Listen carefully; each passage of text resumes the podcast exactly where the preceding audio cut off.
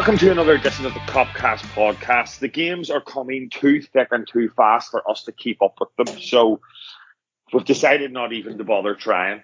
Um, and to discuss not trying, um, I've got uh, Nathan Patterson and Tony Gall, and I've got Johnny Henderson in Belfast, which seems um, seems like some sort of weird parallel universe. Um, with used to kind of swap the, the, reverse universe. Yeah, swapping counties. Um, so yeah, um, Johnny, um, it's been a while. So look, three games, three different competitions since we last sat down and talked. Uh, we put a pot in the in the cabinet, which is great. Um, yes, I would say that performances haven't been convincing by any stretch. Um, West Ham, we make hard work of. We probably get away with one. Um, they have chances. Um, Norwich looks like it's dead and buried, and in the second half, far far more hard work than it should be. And then it's kind of the same against Inter. We never really get going. I think the start of the second half, we look absolutely superb, and then they score the goal, and then the red card happens, and it's kind of just right. Let's just play it out from here. Um, so, you know, people will get worried about form and people will get concerned about various different aspects of performance and, and individual contributions, etc. And the labels will still be attached to certain players like Curtis Jones and Jordan Henderson and this bizarre narrative around Luis Diaz and um, Mo Salah, etc., etc. Um, but it's kind of has to be expected with the amount of rotation that we've seen it's what I think between the Sunday week ago and Tuesday night, I think that's four games in nine days, which is absurd. So yes, it would be it would be daft to expect this team to come out and just blow everyone away before them without having at least some sort of adversity to deal with. Yeah, of course. I mean, we, have all um, we've all been supporting Liverpool a long time, and I don't, I, we, I don't think we've ever been in this position, have we? Well, maybe we were in, in '84, something like that. That was before I was supporting Liverpool, where we're actually in with a chance of, you know, four trophies. So, of course, there's going to be games along the way here where we're, you know, we're not at our best, and we're trying to grind out the results. And as you say, crazy amount of games, crazy amount of rotation, and um, and you can't be perfect all the time. So it, it is, it's a nonsense. It really is a, a nonsense. And I think some people are really, really, um, uh, sort of spoilt with, with this team. You know, they're, they're, they're unbelievably spoilt in terms of how they, how, how they expect us just to be at such an optimum level. I think in all the games, you know, you, you look at them all, the games along the way, and, and in particular the, you know, the West Ham and the, um, and the game last night. And, and for all the, you know, for all the feelings, you know, that you, that you, that you could point to uh, where we're not firing on all cylinders, we're still, you know, last night was, you know, I, I looked at the, the game last night against Inter as it's, it's a perfect one to, if you're going to lose, if you're going to lose a game 1-0, then a game where you've, you know, a, a game you hit the woodwork three times, by the way, and had some miraculous clearances that's a game to lose. You know, there's no harm done. We we we we, move on. Um, it's, it's similar to West Ham at the weekend. You know, we we still created plenty of big big chances in the game. You know, you think of Salah's in the first couple of minutes and just didn't go our way. But you know, we're doing enough. We're doing enough to get over the line, and and and that is that's all that matters. I mean, this is just about results. This is just about results at the minute. We've just got to keep tick, ticking along and there's no doubt with a set of players, as you said, Dave, when we were having the chat pre-pod, you know, adversity, when they get a result like last night where wasn't firing all cylinders, we learn a lot from it and we usually come out stronger. So keeps their feet on the ground, keeps them focused. I'm not one bit worried about it. Um, I'd, li- I'd like Mo to start getting back on the goal trail. Um, but I'm sure he, I'm, I'm sure he'd be out to prove a point to Brighton on Saturday. So yeah, listen, there's a lot of people that are that are spoilt, but um, we're still getting the results, and um, I'm, I'm sure we'll be we'll be we'll be firing on all cylinders soon. And people just need to get a bit real with their expectations. That's that's the way I see it. Yeah, I, I totally agree with you, Johnny. Keith, the you know, you look at re- results and performances, um, but the underlying numbers within the game still remain strong. Um, you know, I think it's I read at 1.8 versus Inter's 0.3. Um, as Johnny right, our, expected goals, and as Johnny rightly say, we've, we've two ridiculous clearances. Um, Skriniar in the first half from Van Dijk, and then Vidal, and we, you know, we hit both posts in the crossbar. So these things happen in football. That's why that's why it's the greatest sport in the world. It's you know you can go so close with with being so far away at times. It's almost like that that kind of tennis scenario where you can be at match point and then two games later lose.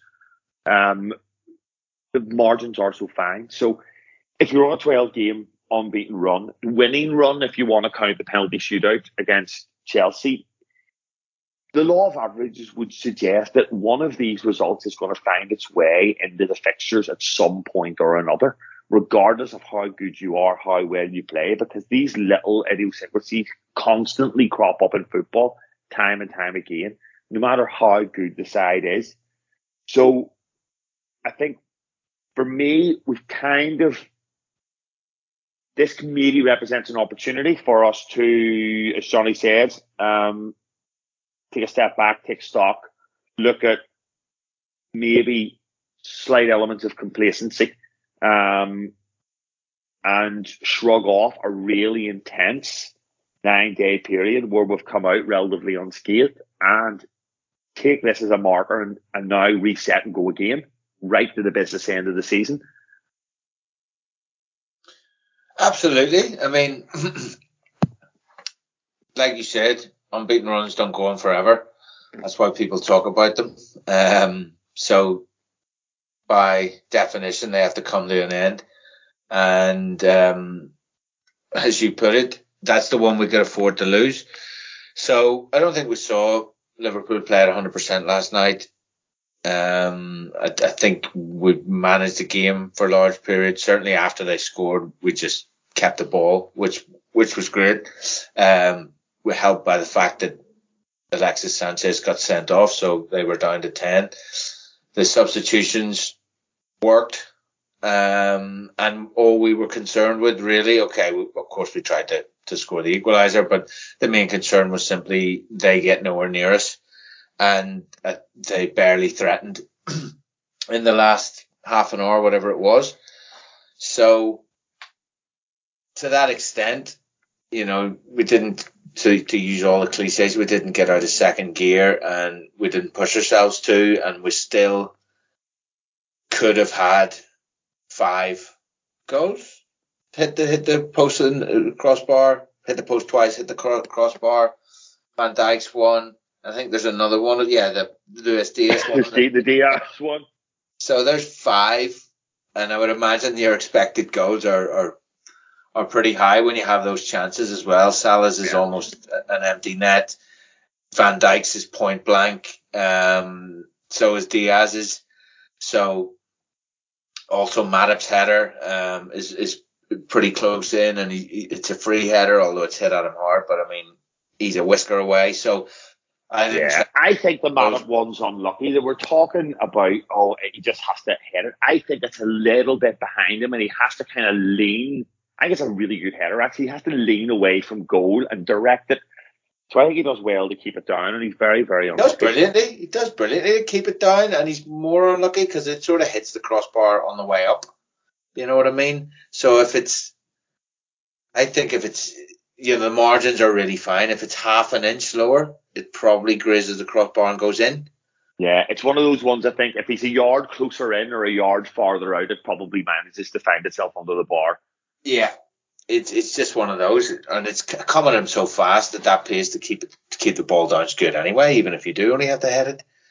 Um, so yeah, you know, you see Suarez is uh, Suarez, my God, Freudian slip. Salah's uh, one come back off the off the woodwork the first time. You sort of know it's not really going to be your night. And then whenever he's Plum hits that half volley and it just flies back up the post, you, know, you really know. And somehow their their goal had a charmed la- night last night. It, it wasn't meant to be for us. It was meant to be for them. But ultimately, we were supposed to go through, and we did. So you move on. Um, and like you said, it's three games, four games in nine days, and we've come through pretty much unscathed. We're we're still fighting in all the competitions and still looking good in all of them. So we're doing what needs to be done, and at this stage in in four competitions, that's what uh, that's all you can hope for, really. Yeah, it is. And Johnny, you know, I think one one player that you were worried about, one team that you were certainly worried about, you know, Manchester City aside, was was PSG and the like the pace of Mbappe getting in behind us the way, the way he's done on a number of occasions to Real Madrid tonight. But looks like Benzema's sorted that problem out for us in a matter of about ten minutes. well, I've been watch I've been watching this intrigued as you boys were talking there because uh, it's it's an extraordinary game. I mean, they were one 0 up and then they had a couple of big chances and but Real Madrid have absolutely blown them away in a 20 minute spell. Benzema's at two, one's a bit lucky, the other's a, unbelievable. They, they've just complete. I mean, it does. this does nothing to dispel the, you know, the, the the thing about PSG that they just can't handle the heat at the top end. It's it's crazy. So yeah, three one tonight, three two on aggregate. So I think Paris have what um, they've, they've seven or eight minutes, uh, well less actually. They've got five minutes to get their act together and score a goal. So yeah, I mean they're a team I would. Uh, mind you, you wouldn't want to play this Real Madrid that I've seen the last 20 minutes, but overall, you'd probably rather play Madrid than PSG with some of the. There you go. Yeah, great game. Crazy. Yeah, you know, I think it's. I think what I think it's worth mentioning. You know what you said about PSG. They do have this strained relationship with the Champions League. They they just cannot seem to get it together in that competition. Whether it's, it's a bit Man City-ish, isn't it? In fairness, I was going to say you've read, my, you've read my mind, guys. You, have read my mind, and I was just going to say a similar thing can be labelled at Manchester City. And if you look at the other sides left in the draw, you know, as as much European royalty is still in the competition, your Real Madrids and your Bayern Munichs. these teams are still, I personally think, deeply flawed in comparison to ourselves. There are still weaknesses in those sides. There are still ways they can they can get got at. Um, Bayern are not watertight at the back by any stretch of the imagination, and they are not picking up points regularly in the Bundesliga. And I think as per usual, um, their advantage at the top remains more down to Dortmund's deficiencies than than Bayern's ability to put a run of results together. So again, this is just another. It's another um, measure of where this team's at in world football, and there's no reason, Johnny, why we cannot go and realistically win the Champions League. No, no, you oh, absolutely. I mean, we're there's no no doubt in my mind we're we're as good as we're as good as anybody in this competition. Um, it is a funny thing though. I think more than any other competition, I think Champions League there is something about having the pre- having a, a history in the competition and a certain swagger because even in the even going back to you know the run in 2005 under Benitez, I mean we had no absolutely zero right to win that, and we beat a Chelsea team that were, you know, at the time you know were light years ahead of us, and you, you just get that vibe off Paris and, and Man City. It's the real jewel in the crown. They really want to add it to their, you know, they, they're obsessing over getting it, but they just it's the unicorn, isn't it? Yeah, they, it is. It is. But but listen, absolutely. I mean, Liverpool Liverpool can win this competition uh, everyone who's, who's, you know, City, City, Bayern, whoever comes out of this tie tonight, um, you know, any, everybody will fancy themselves. Uh, you know, I think, I do think Atletico and United are, and obviously you've got the, the Ajax tie as well. You, you know, uh, you, realistically, the winners of those ties, I don't think, but but certainly, if you look at Liverpool, Paris, Real, uh, Bayern, Man City, you know, you've got a you've you've got teams and contenders there that'll really and Chelsea as well, you know, because they've they've been around the block and done it. So, but yeah, we're right in the conversation, and um, that, that's a good place to be. We we haven't always had this. Yeah, it's it really is. It's absurd, Chief. Who, who do you fancy in the next round? Because I know who I know who I desperately want in the next round. I know. I think I can guess. uh, I don't really know who I want at this point. I can tell you who I think we'll get. you think we'll get City? Yeah. I'd rather have the other half of Manchester. Thanks very much. That would be a lot of fun. Yo, fuck, they're in it, aren't they? Yeah, that's the dream. That's they might be. They they might be in it after next week. I have a wee feeling Simeone might do a Simeone might do a number on them at Old Trafford. I fair. I fancy. Yeah, I I I know Atletico haven't been up to that much this season, but I just don't think United are anywhere. To be honest, I think when they come up against a team like Atletico, with all as you say, with all that modern Champions League experience, which United don't really have, um, they could well do a number on them. Um, so particularly over the over the two legs, United they just don't seem to have that much at all. I mean, you, you think they're sort of getting it together a little bit, and you know they're in fourth and and look pretty sort of settled and, and okay for a little bit, and then City just destroy them. Um, a City team that that isn't playing well by all, by by all accounts, and that you know hadn't particularly started that game that well, but they they they're gifted a goal after after five minutes, and then Sancho sort of um, scores well, scores a good goal, but the the collapse was um, was something to behold. It was you know reminiscent of fucking England's cricketers in the eighties or whatever. I mean, it was that it was that bad. Um, it, it was awful. It was like it was like it was like watching a boxing match and you're just asking for the, the ref to stop it. Yeah. And he lets it go round after round after round with this poor sod getting the shit beat out of him, hanging on for dear life against the ropes. Just getting toyed with. yeah, exactly. You know, uh, the old Calzaghe will wind up the right and smack you with the left. Yeah. Showboating and all kinds of carry on. It was embarrassing. It was, and that's the second time this season that they've been absolutely humiliated by them. Um, and, and they've only played us once. Yeah, and we, I mean, five 0 When do you when when does that ever happen? Five 0 at Old Trafford for us.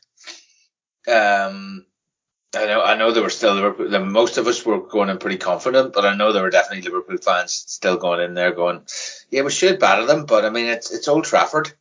we we never do well there, and we just turn up and, and walk through them.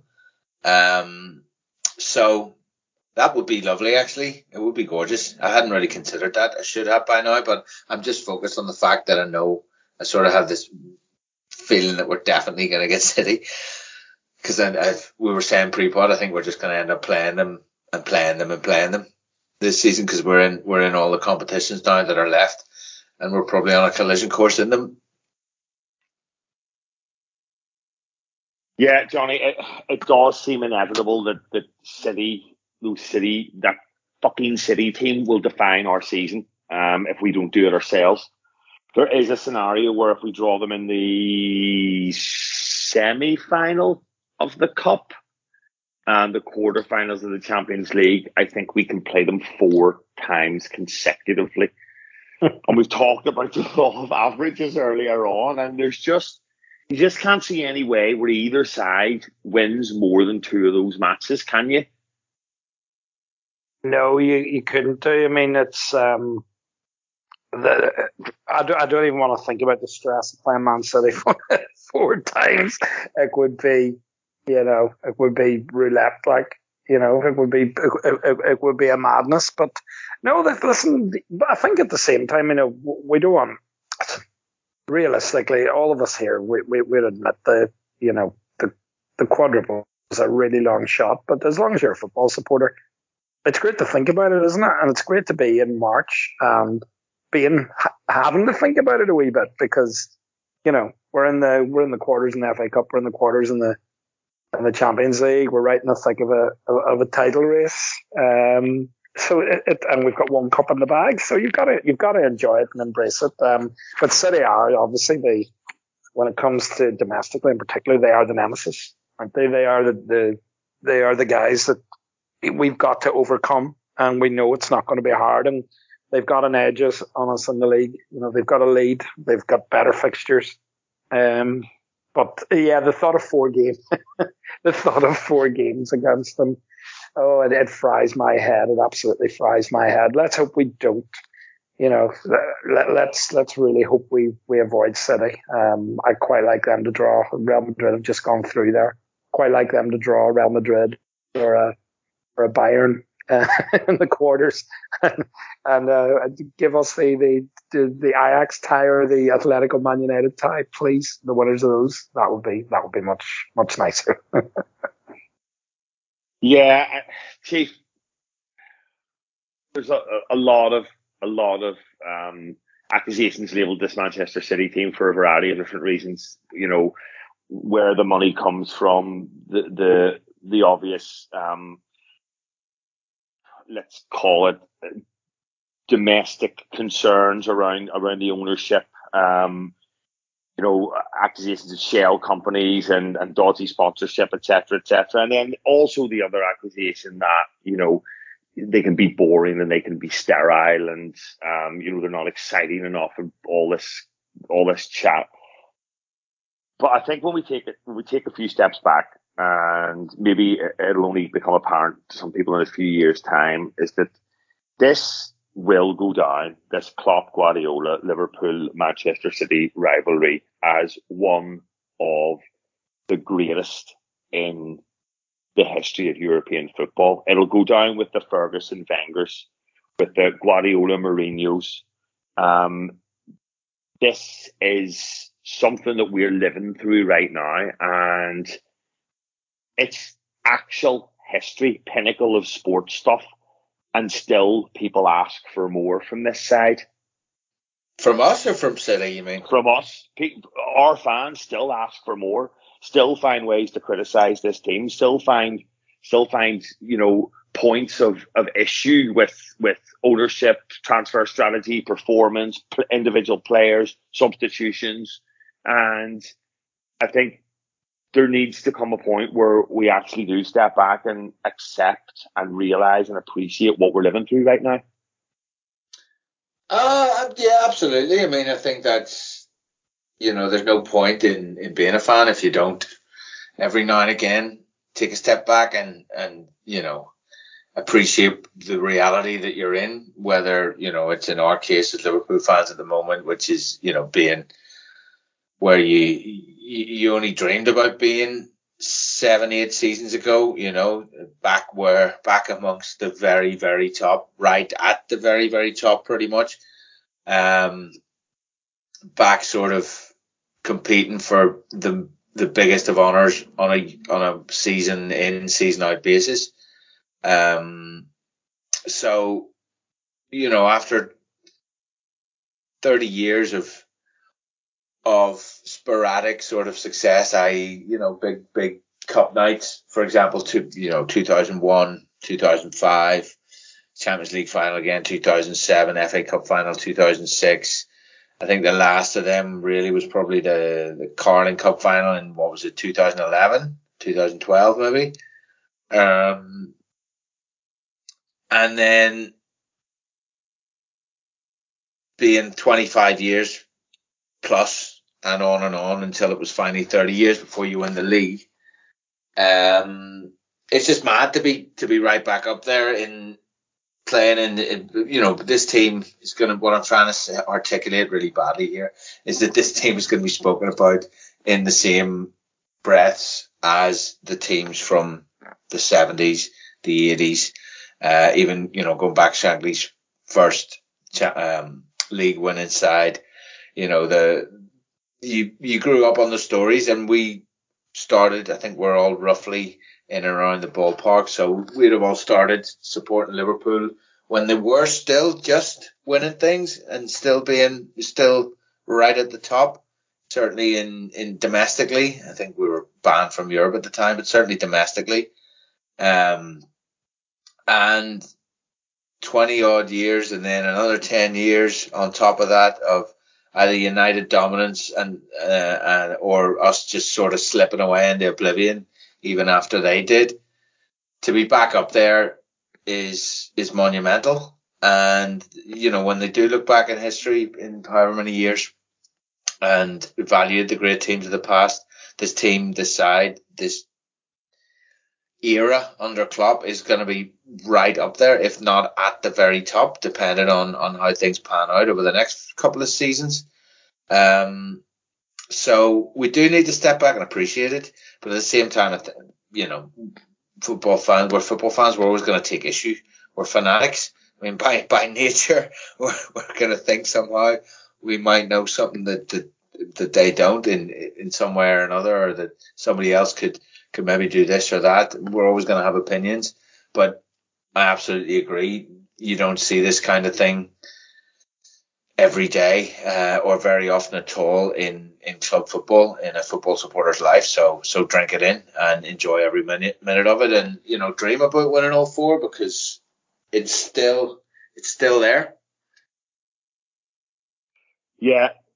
So Johnny, I'm gonna do play a game of devil's advocate for this evening. Um, we've seen this team improve, and we've seen obviously, you know, people write us off after last season, etc., um, because of like 48 individual injuries, which accounted for like eight years of collective footballers' lives. But apparently, it was just a centre half we were missing. But you know, um, but I I have a suspicion and a concern that this opportunity to go and do something really special. I don't think it'll ever come along again because I think we could potentially be in the nirvana of squad while we still have the squad existing around it.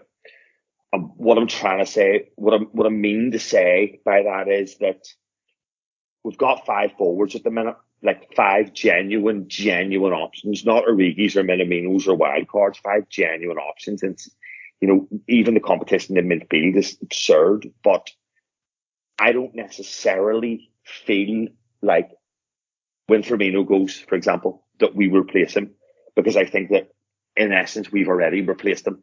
The same goes for Mane on the other side. So I feel like actually this squad may never be stronger than it is now because you will eventually replace Mane with who maybe be uh, Fabio Carvalho, for example. And he will be the understudy to Diaz rather than having genuine competition for places across that front five or front three. Um, I don't know what yeah. you think about that, but th- this is why I kind of feel that if this is going to happen ever, it's going to have to happen this season. Yeah, I mean, it's a, it's God, it's a real, it's a, it's a, it's a real good question. I mean, I agree with you with the point you're making that this is a sweet spot with this particular group of players because of the timing of the Diaz signing and because that, yeah, as you say, there are players in that group who we think will get moved on in the summer potentially. And we've seen that over the last few seasons, we've cut our cloth accordingly in the cups. Um, this is Klopp's first ever um, quarter final of the FA Cup, which is kind of hard to believe, but it does tell a story. Given how consistent we've been in the main competitions, does tell a story about the priority list and how we've used the squad. Um, obviously the League Cup winning that. It, it, it is a good it, it, it is a good point. I mean, there's two ways to look at it. Either this is just literally a sweet spot with this group of players where we're coming to the point where some of them are going to move on and we're just in that little spot at the minute where we haven't quite done that, so everything looks strong. really strong, uh, above average, or you could look at it that you know um, FSG have been sort of building towards getting a squad of this caliber together, and maybe if Amani or someone goes in the summer, that you know there'll be there'll be other players coming in, but but I do, I, I mean, I absolutely do get the get the point you're you're making, and it, it is hard to argue with it. In fairness, based on all the evidence we've seen under Klopp, it is hard to argue with it that the the depth of forward options is. You're, you're quite right. I mean, we always thought we've got this front three, and the quality really dips below it. Then Jota came, and all of a sudden it was like, oh, this is really good because now we can rotate. You know, we can rest one of those guys every week, and Jota came in and he did the business. But but now you've got another one. You know, Diaz has been exceptional. You know, he's he's he's, he's fitted like a glove, and uh, and yeah, you've got that depth. And then you look in the midfield.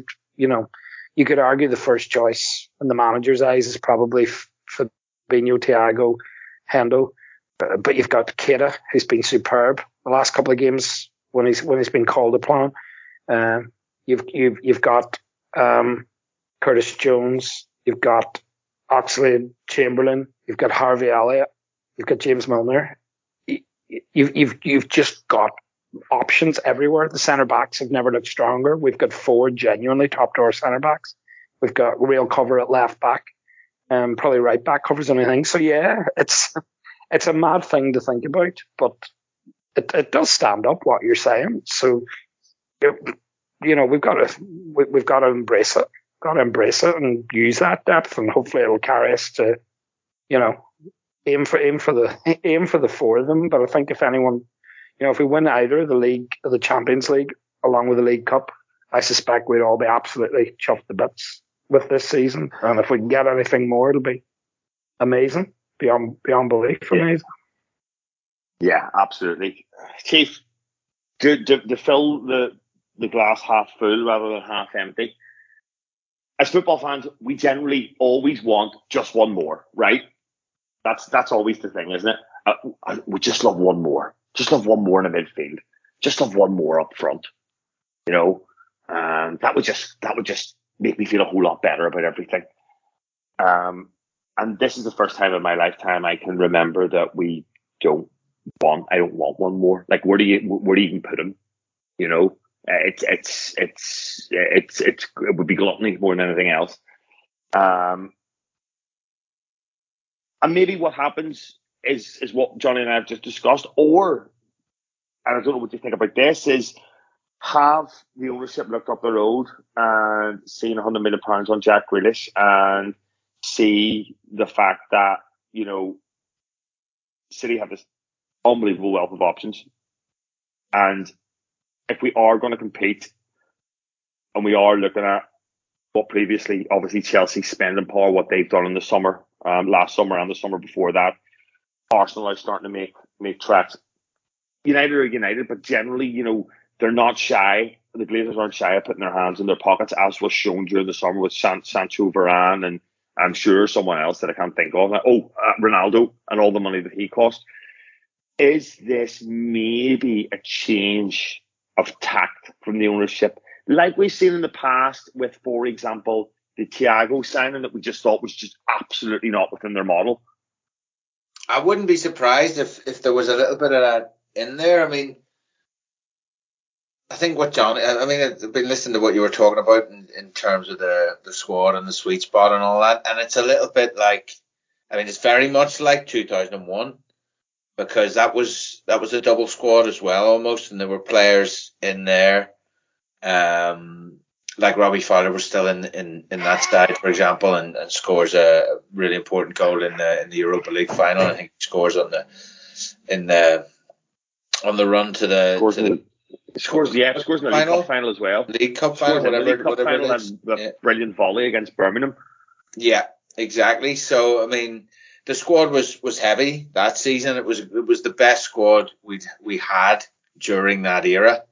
Um, between Roy Evans and, and Gerard Houllier, and Houllier had and, and Phil Thompson as well. Houllier went on to have three more seasons, I think, in charge, and um, he never he never rebuilt a squad that was anything near as good as that. So what happened then was after that season, you know, some players did move on, some of the wrong ones, and we signed some players, mostly the wrong ones. Um, and you don't want that to happen again. Um, but I don't think it will, to be honest. I think the what they've put in place at the club, the the scouting network, the the negotiating team, the their analytics, and how how they how they approach players, how they identify their you know them based on on actual character traits as well as as um, football attributes.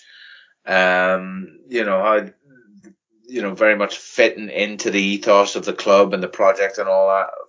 You know, and and being the right kind of person is is is as as important as, as how good you are. Um, it's it's a it's an immense or formidable um, array of of um, of attributes really whenever you whenever you um, are looking to sign players and whenever you're looking to build squads and the fact that they or that we barely get put a foot wrong essentially in, in the transfer market these days and haven't for many seasons. I mean, the worst people can have point. I mean, apart from Loris Karius, who was a was a was a club signing, um, there just haven't really been any misses. You know, up until this season, people might have pointed to Keita, but that based purely on on injury. You know, I would I have my uh, sort of pet peeve for Ox. But I mean, he's still been a good signing, you know, what he has contributed. He's contrib- yeah, and he contributed big moments. Yeah, exactly. I mean, I, I, you can't think of, of one that's actually not worked. So, um, that, that says something. So that, that says to me that the next people that we sign, if and when Mane and the likes of Mane and Firmino perhaps do move on, although I, I don't know necessarily that they will. Mane maybe, maybe, but we'll see. So the um, question there, Chief, is if Mane moves on, say for instance in the summer, do we sign another one or do we just go? Actually, we're signed with the four, and maybe we let Firmino go the next year, and we're signed with the three, bringing I Elliott. Think we'll, and, I think I think you know we we sign because I think if Mane does go this summer or any of them go this summer, uh, you know, off the back of winning. Even even so, we've all got one in the bag. We're in in three trophies. So if you win, if you can win two of them, or even one of the big ones, you know, you're going off with you know a decent transfer fee, not massive, but decent, and I think the money gets reinvested, and I think that they, that you know, we never really go out once or twice we'll have, but we never really go out and pay top dollar. I mean, look at Diaz. It's a brilliant signing for the money. Absolutely brilliant. Brilliant signing anyway, but for the money, it's it's unreal. A hundred million for Jack Grealish. You know, compare that to what you pay pay for Luis Diaz.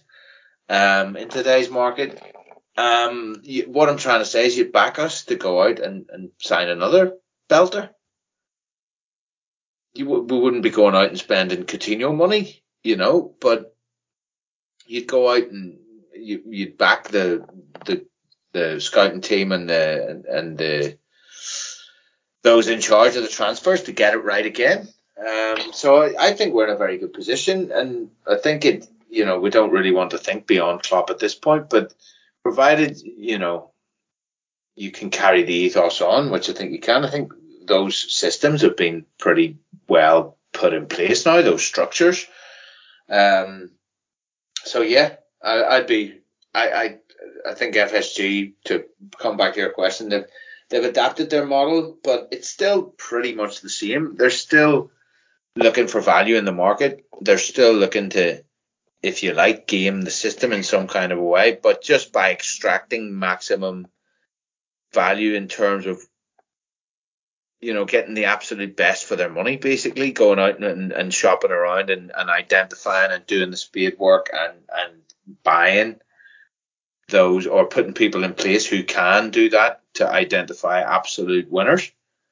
Yeah, and it's the same, Johnny, as we said. You know, it, it's the same as on the pitch. It's a process. It's a process. It's a process to keep borrowing that that Brad Pitt line from Moneyball, and it is a process, and they trust in the process, and the process continues to yield results. Um, one process that people have kind of labelled criticism at is is the youth policy, and I'm not convinced by this. I think we've sold something like a hundred and I'm putting this number out of the air. I think 147 million pounds worth of sales from the academy in, since 2015, and I'm trying to remember if that's right or not. But let's just say that it is. Um, so that's yielding results, but you know, I just think we've talked about all the transfer policies and signings, etc., and blah blah blah. The guy that is really, really becoming for me, for me, probably Salah's, Van Dijk's, Alisson's, Fabinho's, etc. For me, the most important player in the team is is is Trent, and he, really has gone up a level this season in performance, in numbers, in output, in influence in the game, even in his physicality. And you know, this sometimes I think is a is a talent that gets lost amongst all of the money that's spent in all the modern football phrases and and perceptions that the younger generation of fans have. But this guy is this guy is everything to this side. He's what makes us different, actually, isn't he? Oh yeah, he is. And I mean, you still get the narrative. I mean, I was watching the game at the weekend, and there was there was a couple of old fellas beside me who were talking about, you know, he oh he's always out of position. He's a terrible defender, and it is. you know, it is just it is just laughable the narrative about him. I mean, for starters, he done some really excellent bits of defending last night, and then he obviously cleared the one off the line uh, against West Ham. So, but, but listen, the thing is, Jay, he's a generational talent. He really is. He's a generational talent. He his range of passing, the way he steps, um, with the way he steps onto the ball in that position now, which is, you know, he's got this new position this season where he's coming into this almost like a bit infield, and you've seen it with Harvey Elliott, sort of hugging the touchline to almost create the room for him. Jordan Henderson does it as well when he plays on the right side of the three in midfield. Um, for all the signings, for all the, the youth development we talk about, he is exceptional. He is the most important playmaker in our team. Um, Johnny, that cross, that cross in the corner that gets headed out against Inter Milan, where he's almost, he's running almost towards his own goal, and he whips it. Yes. Towards the back post. Do you know the one I'm talking about? I do, I do, I do know the one because it was, I think it wasn't long after he'd put the one on Matip's yeah. head that hit the bar, and then there was another one and they cleared it and it I comes back out. Yeah, I think it's the one, the one from the one, the one from Van Dijk's header that's cleared away. Yes, Skriniar. That's the one. And it's it's an exceptional the technical ability that he has. You know, I I I think the biggest compliment you can pay Trent is when he stepped up and put that ball and you weren't one bit surprised when you see him stepping up to the ball. You just expect, and even if you think about the West Ham game, I mean, the decisive moment in the match is you know, Keita scoops the ball out to him. He takes one touch and he just zips in this cross that uh, people talk about the the corridor of uncertainty or whatever. That's what they used to call it. He is the maestro of putting the ball in there, and you've always got Mane, you've always got Salah, Jota gambling on that ball. Um, but he's everything we do as a team. He's integral to it. The switches of play, the those balls around the corner for the likes of of Salah Mane to get to get on the end of. Um, and I just think he's just so hard to defend against because of where he plays. He, he's not a conventional midfielder, but we found a way to get him involved in play where he's stepping onto the ball. He sees the whole picture on the pitch when he gets the ball. Uh, that's a luxury you don't have if you're starting the game in midfield because I think one of the things people don't sort of grasp is if you're playing centre midfield, like for example, if you're Fabinho, if you're picking the ball up off Virgil van Dijk, you're automatically looking back towards your own goal and then you're having to turn. And I think the beauty of what they've done with Trent is he's got all the technical ability in the world, but we've played him in a position where a lot of the time he's coming onto the ball with forward momentum. He's striding forward onto the ball as he gets it, and he can see everything. And, and we've really created this this space, this little niche pocket of space, uh, by the way we shape our midfield. And it just gives him that one or two seconds to get his head up, and that's all he needs. As soon as he gets a picture in his head, he can execute any pass, and he's there's not a doubt in my mind that um, by the time that boy finishes up, what age is he? 22. Um, I think he's 22. He will go down as absolutely in the conversations as one of Liverpool's greatest ever players. There's no, there's not a, not a doubt for me. And as you say, Dave, everything about him, physicality, um, that stepped up a notch. I just think his consistency and everything he does, his creativity figures are just absolutely off the charts. He's he's going to be integral. And I know what you mean. We, we, we think about Van Dijk and we think about Fabinho, Virgil, Mo. Those guys are critical players. But I'll tell you what, if we lost him for a sustained period, we would suffer so much as a team. Uh, in every aspect of our attacking game, it would be a massive blow. He's he's absolutely sensational. Yeah, and, and Chief Johnny's right about his defending. I think this is the biggest myth in football. I, I remember I was standing with you watching the watching the um the League Cup final, and for nearly the entire second half and extra time, Trent was phenomenally brilliant at defending, and at every time it happened, me and my mate Brendan, who was sitting just front, we just turned around and said to each other at exactly the same time every time, can't defend sure can't defend. And again, last night I thought defensively he was absolutely brilliant. Perisic looked like he started brightly, but Trent completely nullified him. He's sweeping up in behind. I think it's one of his best assets is just covering him behind the two centre halves. I think he's brilliant at it. And the other thing is, Johnny's right. You know, I think this is labelled the Trent sometimes because often he is sitting in that kind of inside right midfield position and the ball's pumped in behind the defence into that right back area. And immediately people think that it's because he can't defend. If you want me to show you a right back who can't defend, it's Aaron Wan-Bissaka, who is constantly caught out of position, who, yes, he's great one on one, but can he defend his front post? No. Can he defend the back post? Absolutely not. Can he sweep in behind his centre halves? Well, no. And tell you what, those centre halves need sweeping in behind more often than most. So I think, as Johnny says, Chief, this I, I, think he's absolutely right. I think if if we lose Trent for a sustained period of time, not only are we losing one of the best players in the world, but it actually drastically changes the way that we play, and we have to adapt probably to that more than any losing any other player on the pitch. No, I mean he's he's top quality. He's he's absolutely up there in the you know the handful of players that are that are first on the team sheet. Um, we do suffer massively when he doesn't play. We've had times this season where the fullbacks have been rested. I mean, typical, uh, you look at the FA Cup game um, against Norwich, which we won 2 0. Uh, Minamino scores twice, uh, two cracking well, particularly the second one, but two good goals.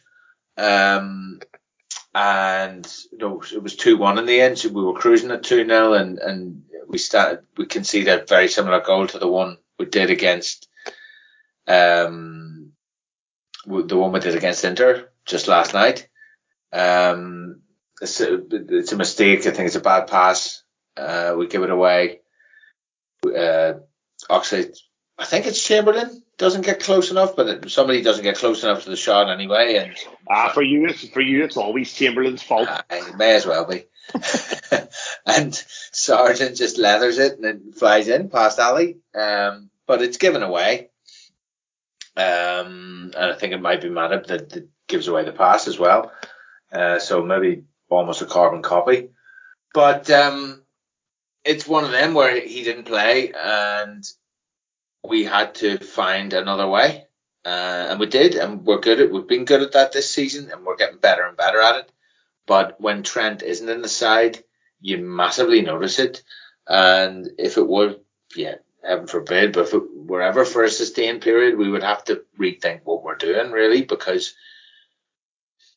he has such an influence. I mean, he, you don't want to use any kind of term from another sport or whatever. He just he's he's he's our playmaker basically. I mean, going back in in old money, they used to be basically number eight slash ten types, but like the like the Glenn Hoddle sort of player.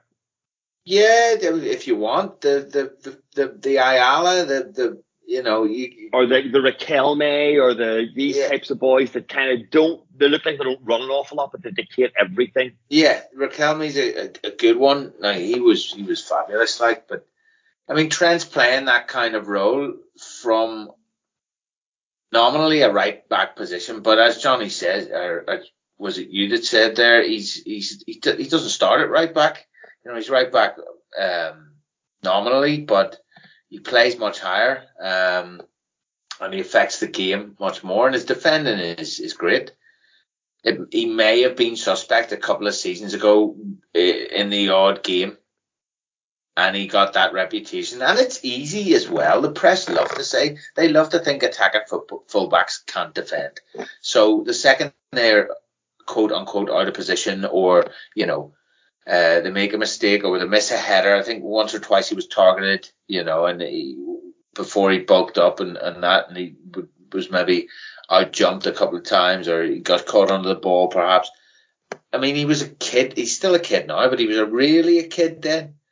Um, yeah, and it's this thing you talk about often, Chief. It is it's narrative, and it's people wanting to continue to push a narrative that they, they that they they pushed two years ago and refused to accept that they're wrong. So every opportunity they take, they will continue to push that narrative. Confirmation bias all the time as well. It's like, mm-hmm. okay, so he's done this two or three times that you've seen in, in his career and you've labeled him. So every time that happens in or, or comes close to happening, you're pushing it again, you're pushing it again. And, uh, you know, you, it happens a lot. People, people take an, an opinion about anything and they hold that opinion for a long time, but things constantly change. You know, whatever it's about, and footballers are the same. Of course they do. You don't want Trent to be doing the same things now as he was doing two, three, four seasons ago when he was when he was coming through. He's maturing and he's getting better and better. So I mean, keep up, lads. Yeah, pretty much. All right, Johnny, let's get back to business. It's Brighton on Saturday afternoon, morning. Well, uh, first game. I hate playing the first game. It can ruin your whole weekend. Um, but also it gets it, if it also it gets it out of the way so you can relax. Um, Brighton have been a Brighton have posed a difficult a difficult challenge for us over the last number of years. Normally we come away with a result, but it's never an easy game. Um, probably one of our worst performances of the season at Anfield um, back end of last year, and they're good. Like I genuinely rate the manager. I think they play good football. I think they are are more advanced, analytically driven, and get loads of benefit from that than people give them credit for. And Potter completely buys into that. And there seems to be a really good relationship between him and the hierarchy that, that makes that relationship work. And they're getting success on the pitch. And they don't have the budget, but it can make things really hard for you. They have, I think, suffered a blow. They lost the big lad, the big centre half to Newcastle, didn't they? Dan Burn, isn't that right? That's right. That's right. Yeah. yeah. And I think that's been a bit of a blow to them because it's difficult for a side like that to, to lose a player that is kind of integral to, to, what they do and how they play.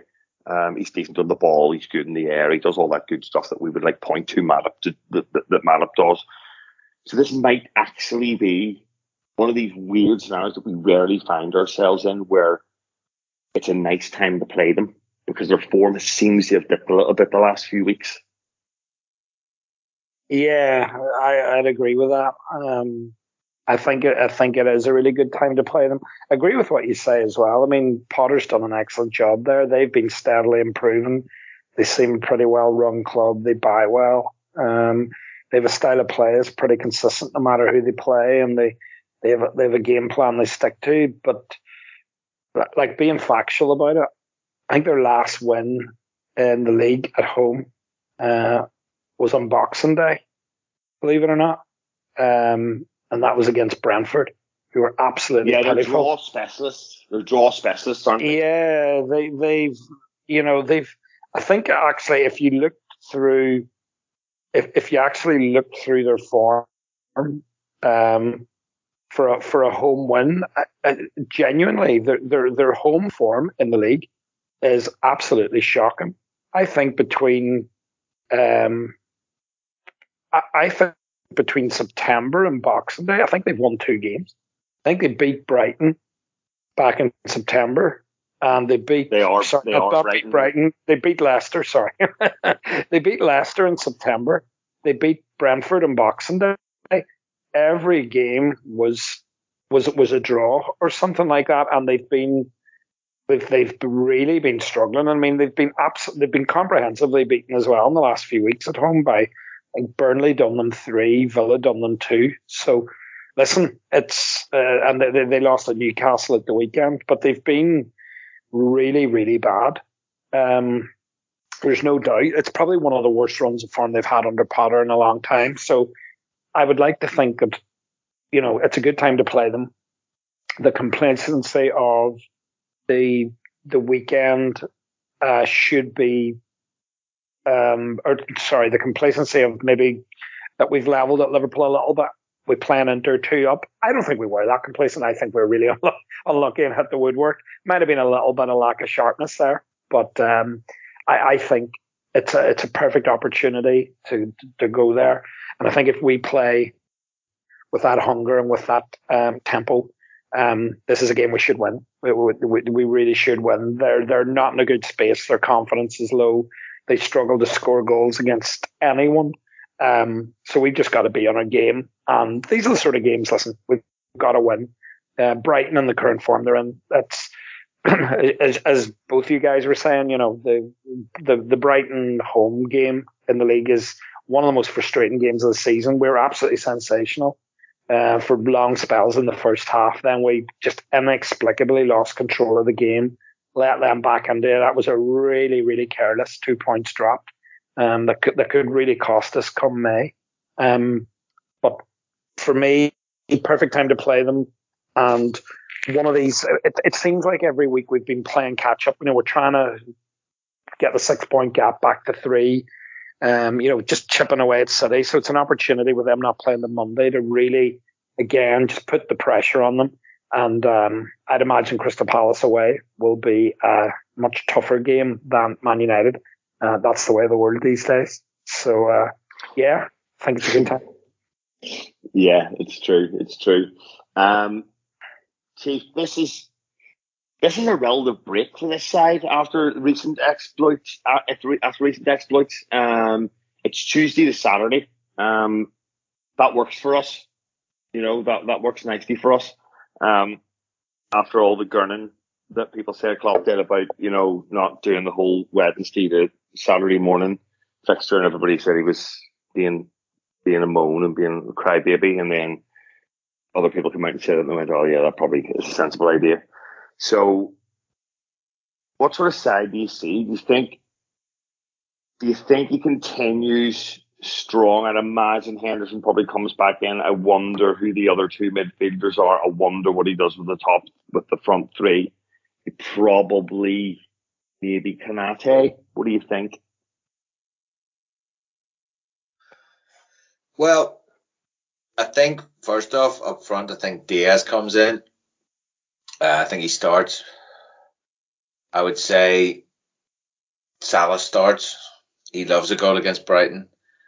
Um, and then it's it's a, probably still a choice between Mane and Jota uh, because I don't think Bobby's quite there. He's not far away, but I'm not sure if he'd be, be ready for the weekend because it's an early kickoff as well, isn't it? Um, which is never fun. I never really like playing half twelve on a Saturday. I mean, unless you win you when you win, it's great, but it's um, it's always a little bit like um, no one, the crowd's never that up for it. everyone's a bit sleepy. Then the game's never really Yeah. seen to hit the The, heights. the Like, other thing as well, the other thing as well, Chief, it's always the fucking pooping buster, isn't it?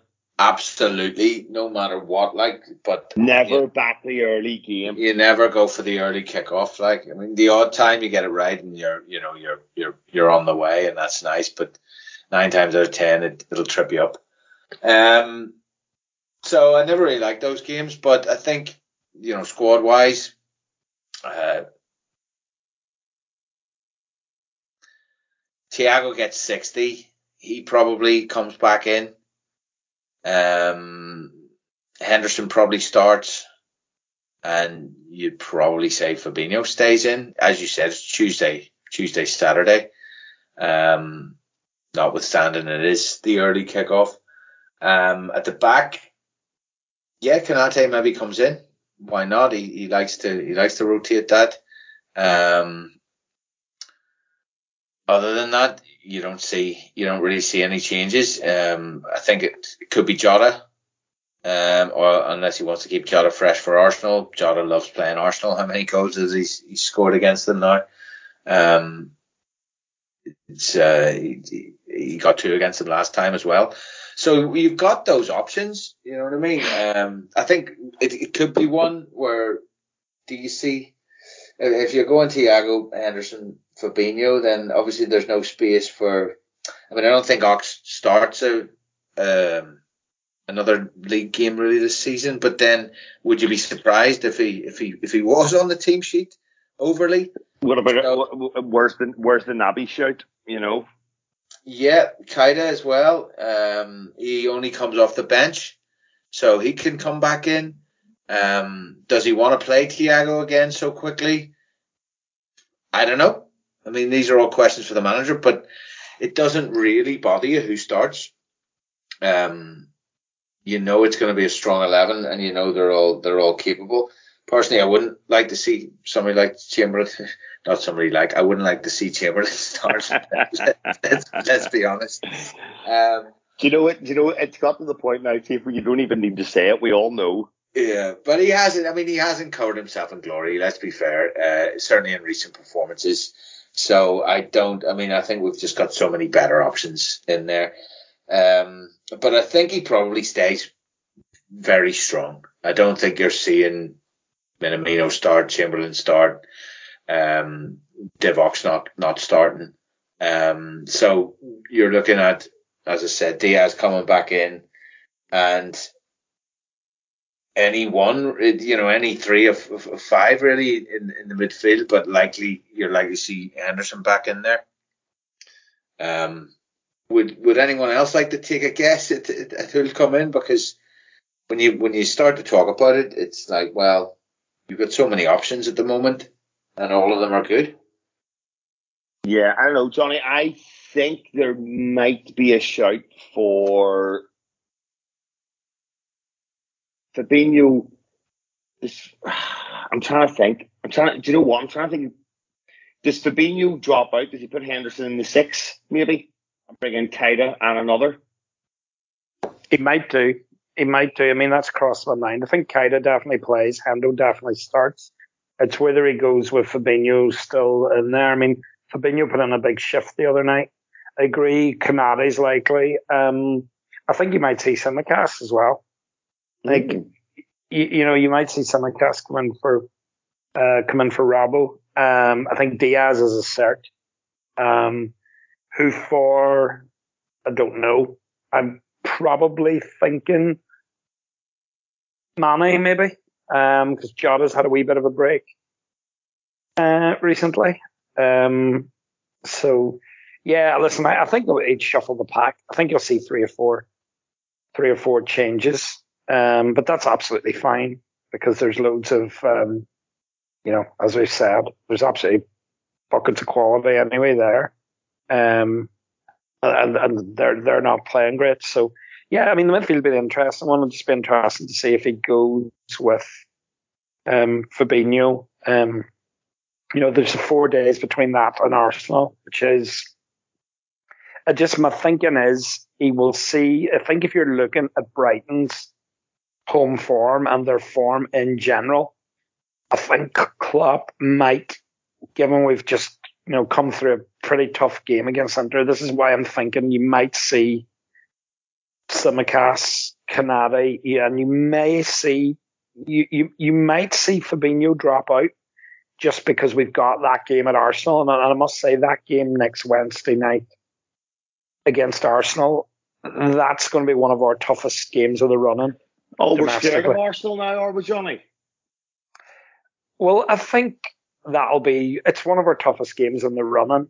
I think if you look at who's left to play, um, obviously City goes without saying, but they're they're a form team and they have players that can that can hurt us. I wouldn't say we're scared. I think if we're on our game, we we we we we, we beat them. But I take the point that you know you you've been sort of championing Arteta's work at Arsenal for a while, but they're certainly a team who they're on the rise and they've got in the likes of Smith Rowe. I know he's sort of tends to come off the bench, but Martinelli, Saka, um, they've got they've got real threat there. They seem to have the you know they seem to be building a way of playing that's that's tough. They gave City a, a, they were so unlucky to lose to City. They really did match City for most of the game. So um, that's going to be, and I, I genuinely think that will play into Klopp's thinking. I think he might gamble a little bit to give, as I say, Robbo, maybe Fabinho, uh, certainly Thiago. I think he'd want Thiago at Arsenal. Um, the one for me is Woody, Woody potentially give Mo a wee break. That, it's been playing on my mind that he might do something with Salah because AFCON, he's come back, he's been running to the ground at AFCON and uh, we really need him sharp. You know, we've got three games in eight days now coming up after four and nine. So we've got that Brighton game, Arsenal Wednesday, Forest in the Cup next Sunday. So it's going to be interesting to see what he does. But listen, a minimum four changes for, for me. Yeah. So, um, thanks, lads. We'll see how we get on. But until next time, folks, up the, we really don't care who starts Reds.